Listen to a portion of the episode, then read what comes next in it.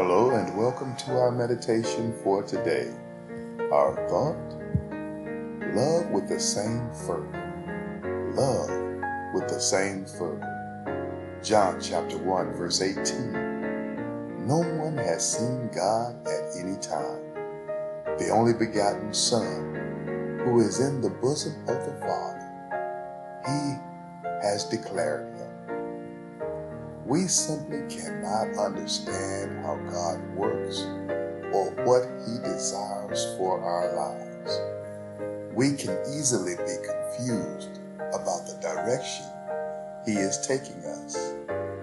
When we are confused, we must look at passages like John 1:18 to bring us clarity and calmness.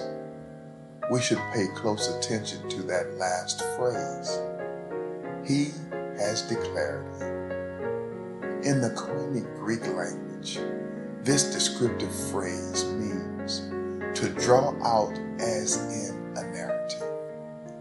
This verse is saying that the words and works of Jesus and the life of Jesus are together revealing who God is, what God thinks, how he wants us to relate to him and how he responds to us. When we pause to think about our God, we will find that the two greatest attributes of his character are his mercy and grace. Every day we should thank the Lord that he has given us so much grace and has given us so many second chances.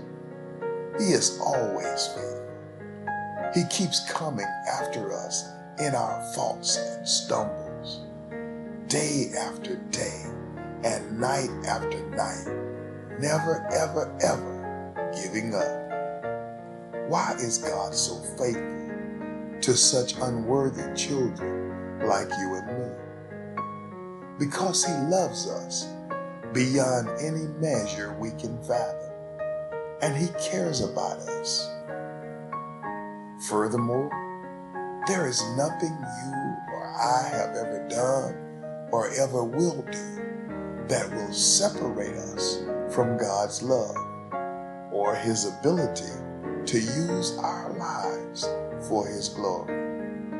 Romans 8 38 39 says, For I am persuaded that neither death nor life, nor angels nor principalities, nor powers, nor things present, nor things to come, nor height, nor depth, nor any other created thing shall be able to separate us from the love of God, which is in Christ Jesus our Lord. We do not have to be discouraged when we make mistakes as we study God's Word and learn more about His character. I pray that we as believers will remember He is the God of second chances. He is merciful and gracious toward His children. So we should strive to give back love with the same fervor. God bless you. Be encouraged today.